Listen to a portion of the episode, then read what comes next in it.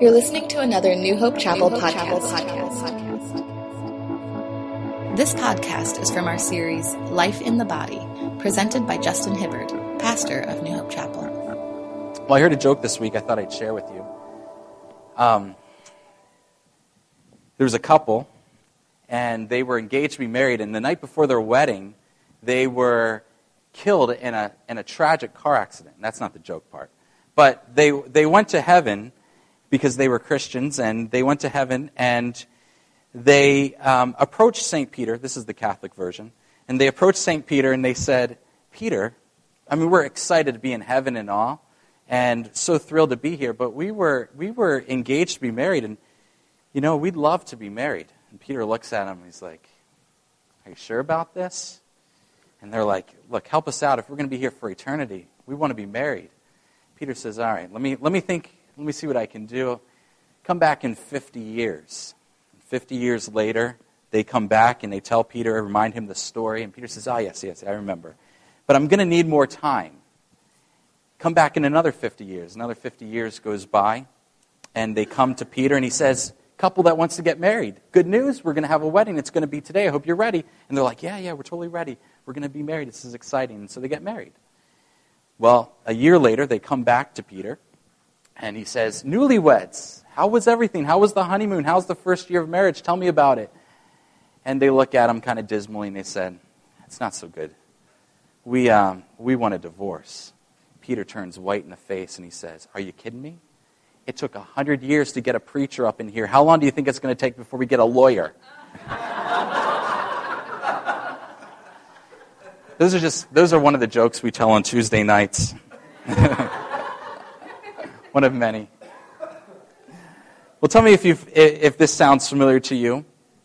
Perhaps uh, you've been in a situation where you've had something against someone. Maybe something about somebody bothers you. It might be a personality issue. It might be something they did to you. Uh, maybe an issue that needs forgiveness, and you just don't know how to approach it. You don't want to offend them. You don't want to hurt their feelings. You don't want to push them away. Um, but you're really wrestling with this. And the more that you wrestle with this, the more it starts to build up and you start losing sleep and things like that. And so you go to somebody else to tell them about it, you know, to make sure that you're, you know, legit, that you have legitimate feelings, not to gossip or anything, although sometimes it turns that way. And at the end, you still don't know what to do. And so you wrestle with it some more and some more and some more. And suddenly it starts to build up. And that one thing that's stuck in your mind about what they did to you or that personality flaw, it seems like everything they do, you just, that just, it just strikes that chord. And you're like, ah, that, that person irks me. And more and more that you think about it, it, it, you're just losing sleep and losing sleep, and you think, I've got to do something about it. But by the time you're ready to do something about it, you have built so much emotion and so much steam behind it you're just ready to snap. And you're going to go into that conversation, if you get to that point, with your guns loaded and your armor just, and you're ready to shoot and fire, right? I'm sure that happens to all of us at some point or another. And today we're going to talk about speaking the truth in love. How do we avoid getting to that point where things start boiling over? And how do we approach someone that we have issues with? Um, how, do we, how do we deal with all of this? You know, this is important, I think, um, certainly, I'm no expert at this, and I, I kind of took this week, uh, actually the last few weeks, to really study on this and learn how I could improve myself in this area. Because this is a really important area, especially in the life of a church. And I've been in ministry for a number of years now, and eh, no matter where you are, no matter what church, you always have situations where there are conflicts that occur because we're human beings, and that's what happens. And we have conflicts. And how do we deal with those conflicts? Well, a number of times I've seen where individuals have an issue and they let that issue sort of build up and build up and build up. And maybe with a pastor and maybe with a ministry team leader, maybe with just a church in general. And by the time that they, they dealt with it, by the time they approach someone to talk about it, they're ready to snap.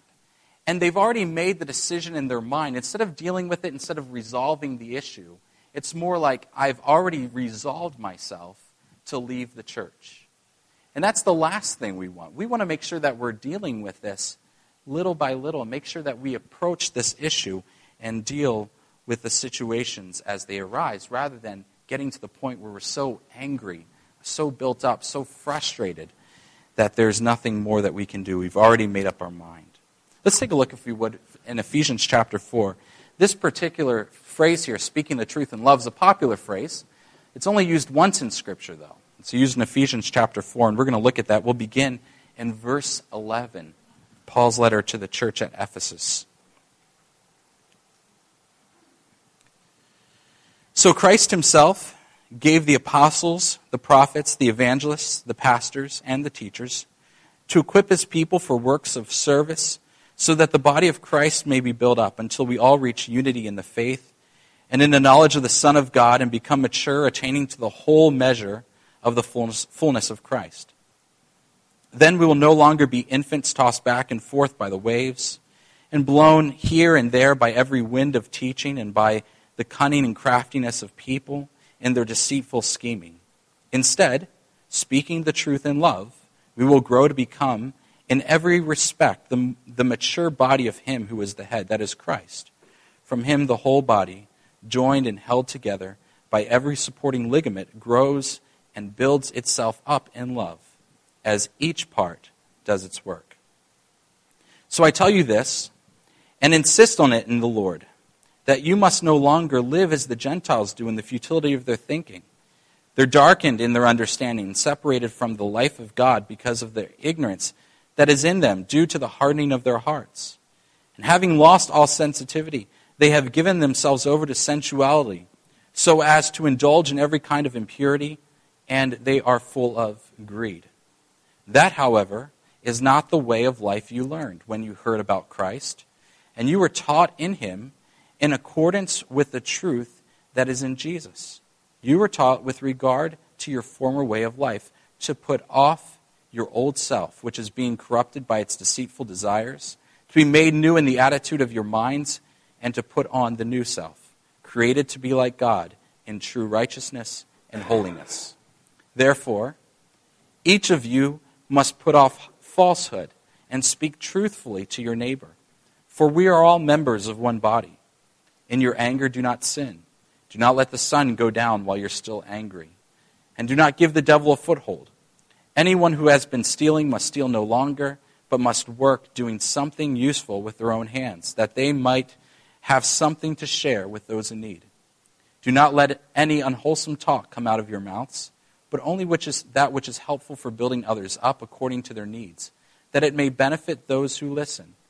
And do not grieve the Holy Spirit of God with whom you were sealed for the day of redemption. Get rid of all bitterness, rage, and anger, brawling and slander, along with every form of malice. Be kind and compassionate to one another, forgiving each other, just as in Christ God forgave you.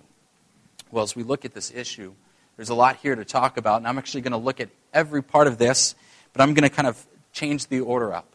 Instead of speaking the truth in love, we'll look at love, truth, and then speaking. And the first is love.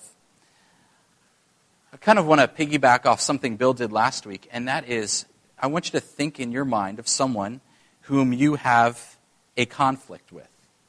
And if there's someone here in church, someone in a ministry, by all means, think of that person. If maybe it's not, maybe you, you don't have any conflicts here or any kind of things that rub you the wrong way about somebody, a, a personality issue. Maybe it's a family member, maybe a coworker, maybe someone else. And I want you to think about that person in your mind for just a moment. Good? Now, I want you to love them. you might say, well, how am I supposed to love them? In some cases, you might say, I, I barely even like the person. How do I love them? How do I find a way to love them? Well, let's talk about that for just a moment a lot of the issues that we have with people are personality issues. We think of somebody and, and they do something, there's something about them that rubs us the wrong way. And if you think about it, it's like, it's like that one person, they have that tough tone, or they, the way that they communicate just seems a little bit off, or, or maybe they seem always mean to you, or something like that. And, and, and it's like every time that you think of them, this is, this is what they're, they're boiled down to. Maybe it's something they did. And so over and over, you replay what they did. And everything that they do is in the context of that thing that caused you offense. Well, let's think about it this way. What happens when you see an attractive woman or an attractive man and you begin to lust for them? Well, what are you doing? Well, you are taking one aspect of their life, one aspect of who they are, and blowing it up out of proportion, right? And always within the context of your personal feelings, right? So it doesn't really matter if it's disdain or lust, it's sort of the same sort of thing. We are reducing an individual by magnifying a singular aspect of them within the lens of personal feeling. It's all about this makes me feel this way, and this is who they are. They are that person that caused me offense. They're that person that, or, or in the case of lust, they're that person that's very attractive, has a very attractive body. And, and so our minds wander within the context of how it makes us feel. It's all a focus on feeling.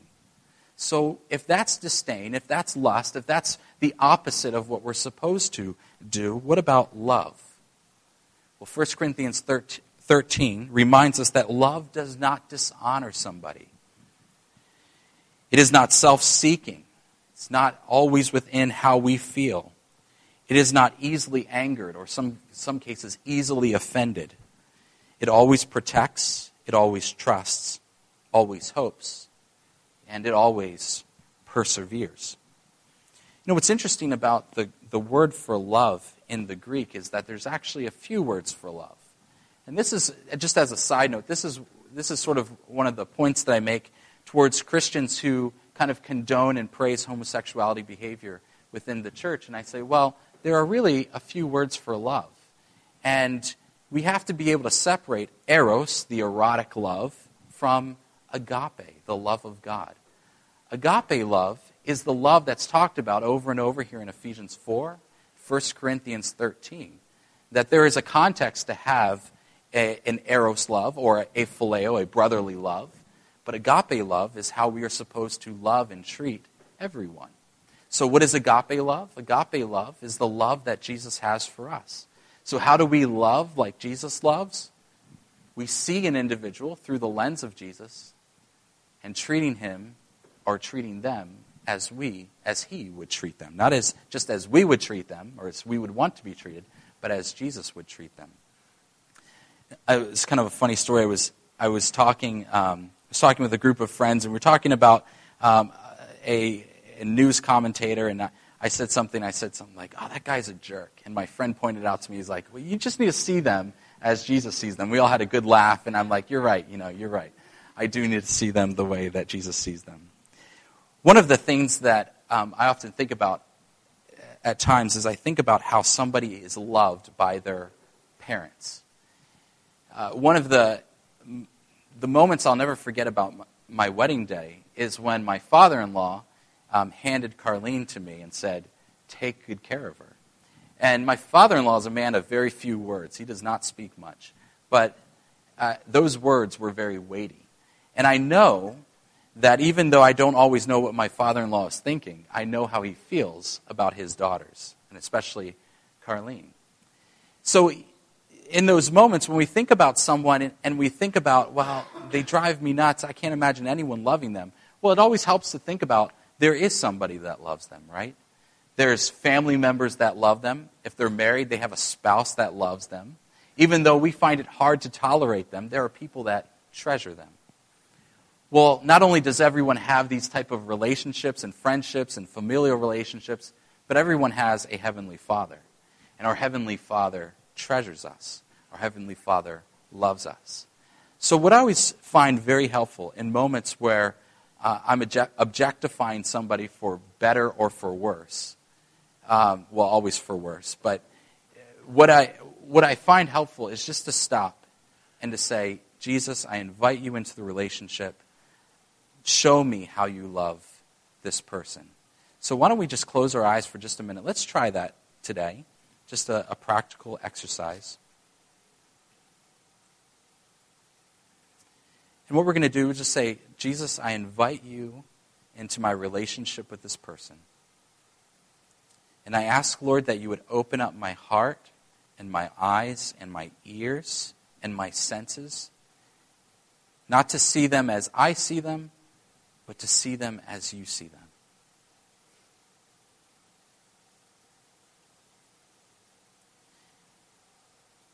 You might have a picture in your mind of Jesus standing near them or next to them or his arms around them. You might have a picture of your mind of Jesus dying for them. Maybe you hear Jesus whispering words to you. I love them. They're treasured. They're my child. I honor them. Maybe you just have a sense, a feeling, the same feeling that you might get uh, in those intimate moments that you have with the Lord.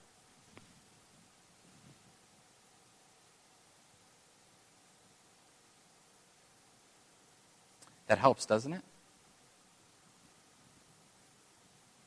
Seeing them as Jesus sees them changes everything.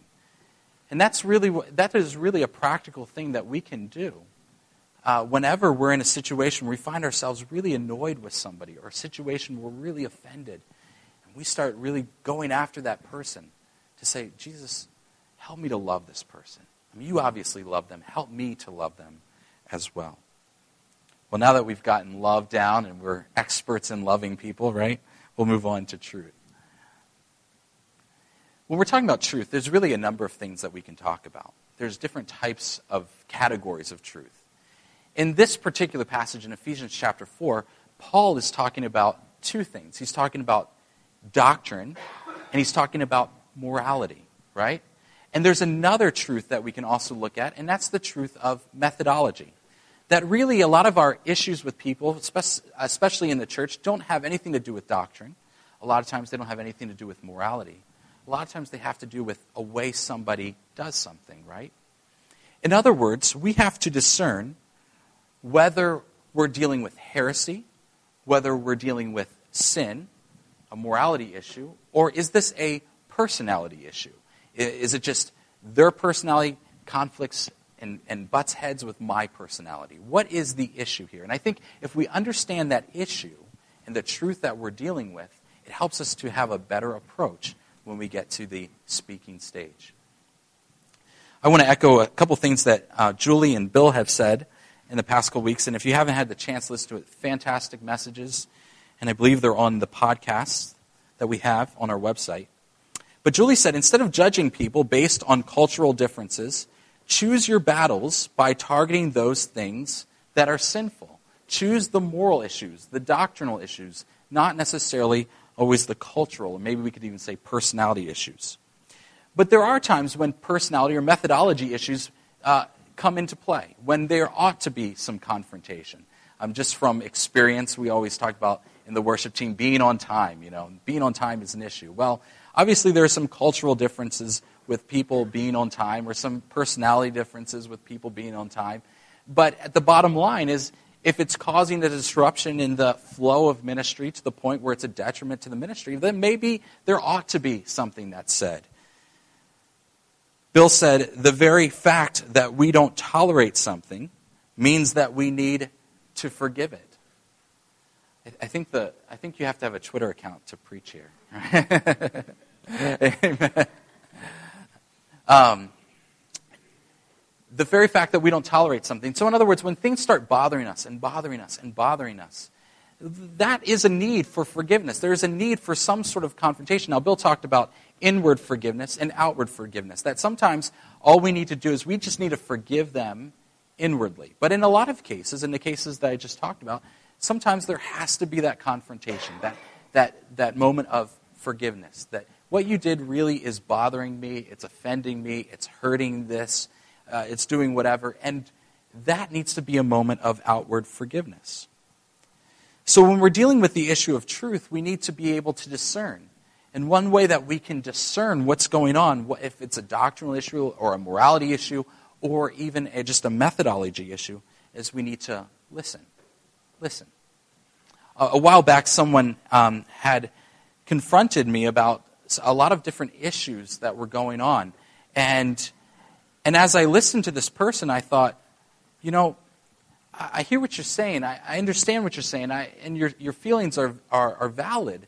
But I just get the impression that a lot of this isn't the full story, that there's a lot of pieces here that you're, you're not sure about, that, that, you've miss, that you're missing out on. And, and let me fill those in with you.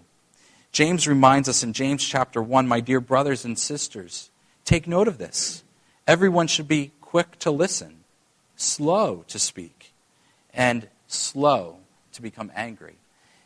And then James goes on to say, it says that in your anger, do not sin. That's what we saw in Ephesians 4 as well. In other words, sometimes it's completely justified to become angry. But in your anger, don't sin. Be quick to listen, slow to speak, and slow to become angry. And there, then there comes the times after we've listened, after we have, after we have discerned the situation, after we have kind of identified the truths in our minds, after we have loved the individual, that there comes a time to speak. And a lot of times, like I was saying before, we come to conversations if we have not taken the time to focus and relax and think and love the person and, and discern what's going on, we come to the table with our guns loaded and we're ready to go, right? We are ready for a fight and we've got everything that we're going to say lined up boom, boom, boom. And we are ready to just take apart this person and tell them everything that they've ever done that was wrong, right? Well, speaking is done best at the intersection of love and truth. And I think if we find that intersection, we will not find it hard to speak. It will come much more naturally than if we never find that intersection. John, John Maxwell, as many of you know John Maxwell, uh, the writer of the 21 Irrefutable Laws of Leadership and many other leadership books, said people don't care how much you know until they know how much you care, right? We've heard that phrase. Could even say people don't care what you have to say unless they know that you care. That love is important. That love is central to the issue. That truth is also there as well. But there oftentimes comes the time to speak. So, when do we speak? And what's our motivation for speaking? That's another thing. Are we, are we looking to convict somebody of what they're doing? Are we looking to rebuke them? Are we simply looking to get something off of our chest so we can sleep at night? What is our motivation?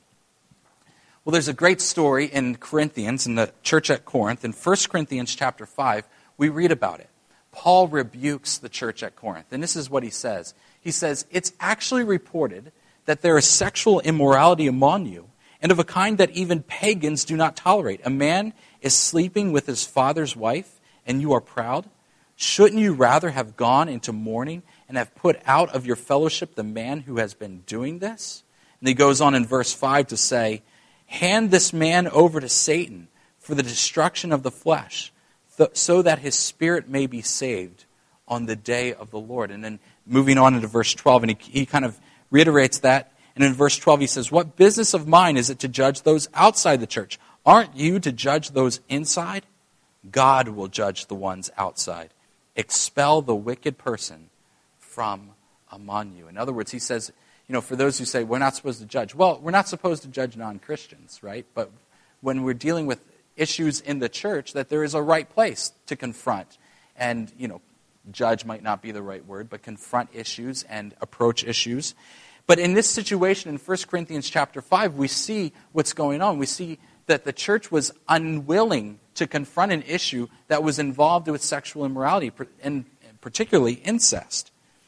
But then in 2 Corinthians chapter 2, we read, about, we read this. The same, the, Paul is writing his second letter to the church at Corinth, and he says, If anyone has caused grief, he has not so much grieved me as he has grieved the whole, uh, all of you for, to some extent, not to put it too severely. The punishment inflicted on him by the majority is sufficient. Now, instead, you ought to forgive and comfort him so that he will not be overwhelmed by excessive sorrow. I urge you, therefore, to reaffirm your love for him. So, in the first letter, he confronts them about not dealing with an issue. In the second letter, he confronts them because they've confronted this individual, and instead of accepting their forgiveness and, and their repentance, They've still ostracized them. He says, wait a second. Love them. Bring them back into the fold. Forgive them. Let's move on and let's mend the bonds.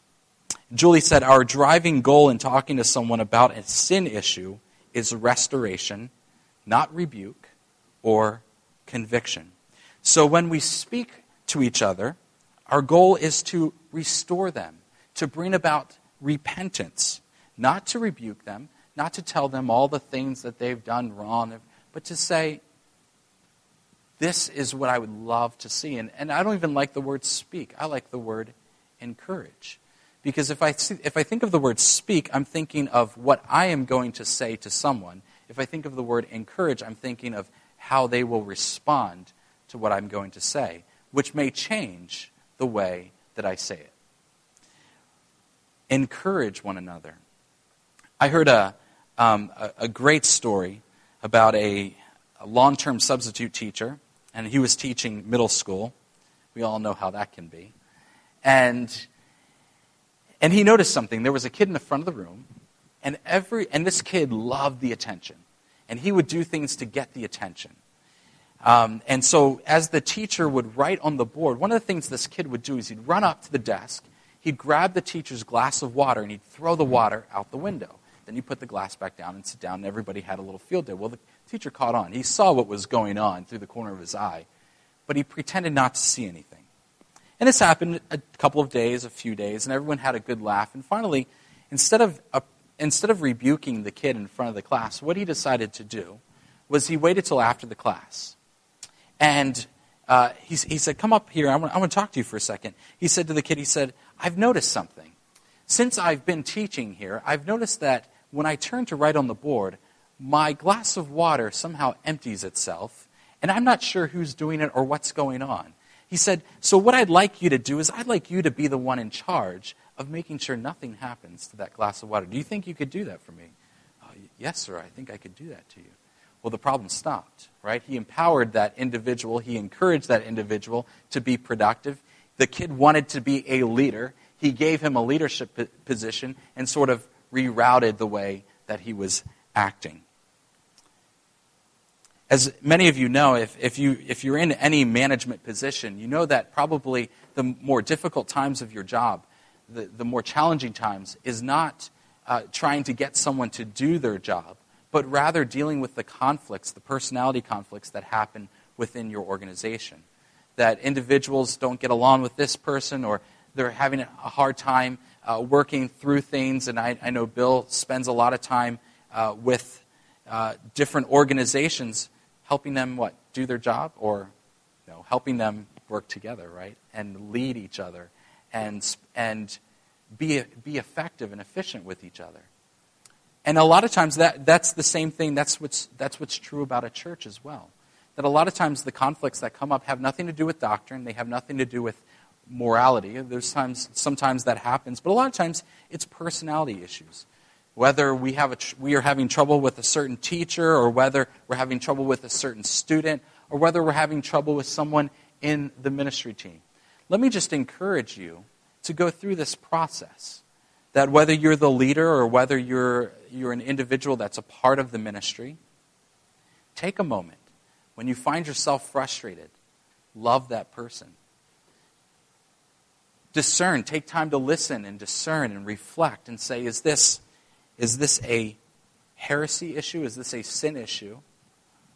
Is this just a personality conflict? Does it need to be dealt with? Does it not need to be dealt with? And then encourage that person. Encourage and love them and show them not, not all the things that they've done bad, but all of the ways that you'd love to see relationships mended.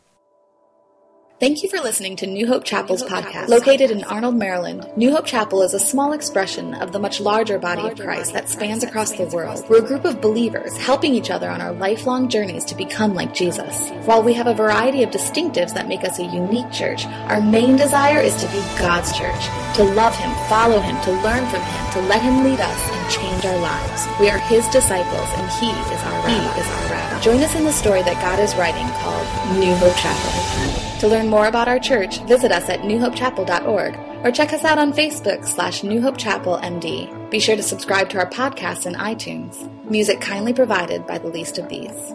Thanks again for listening, and God bless.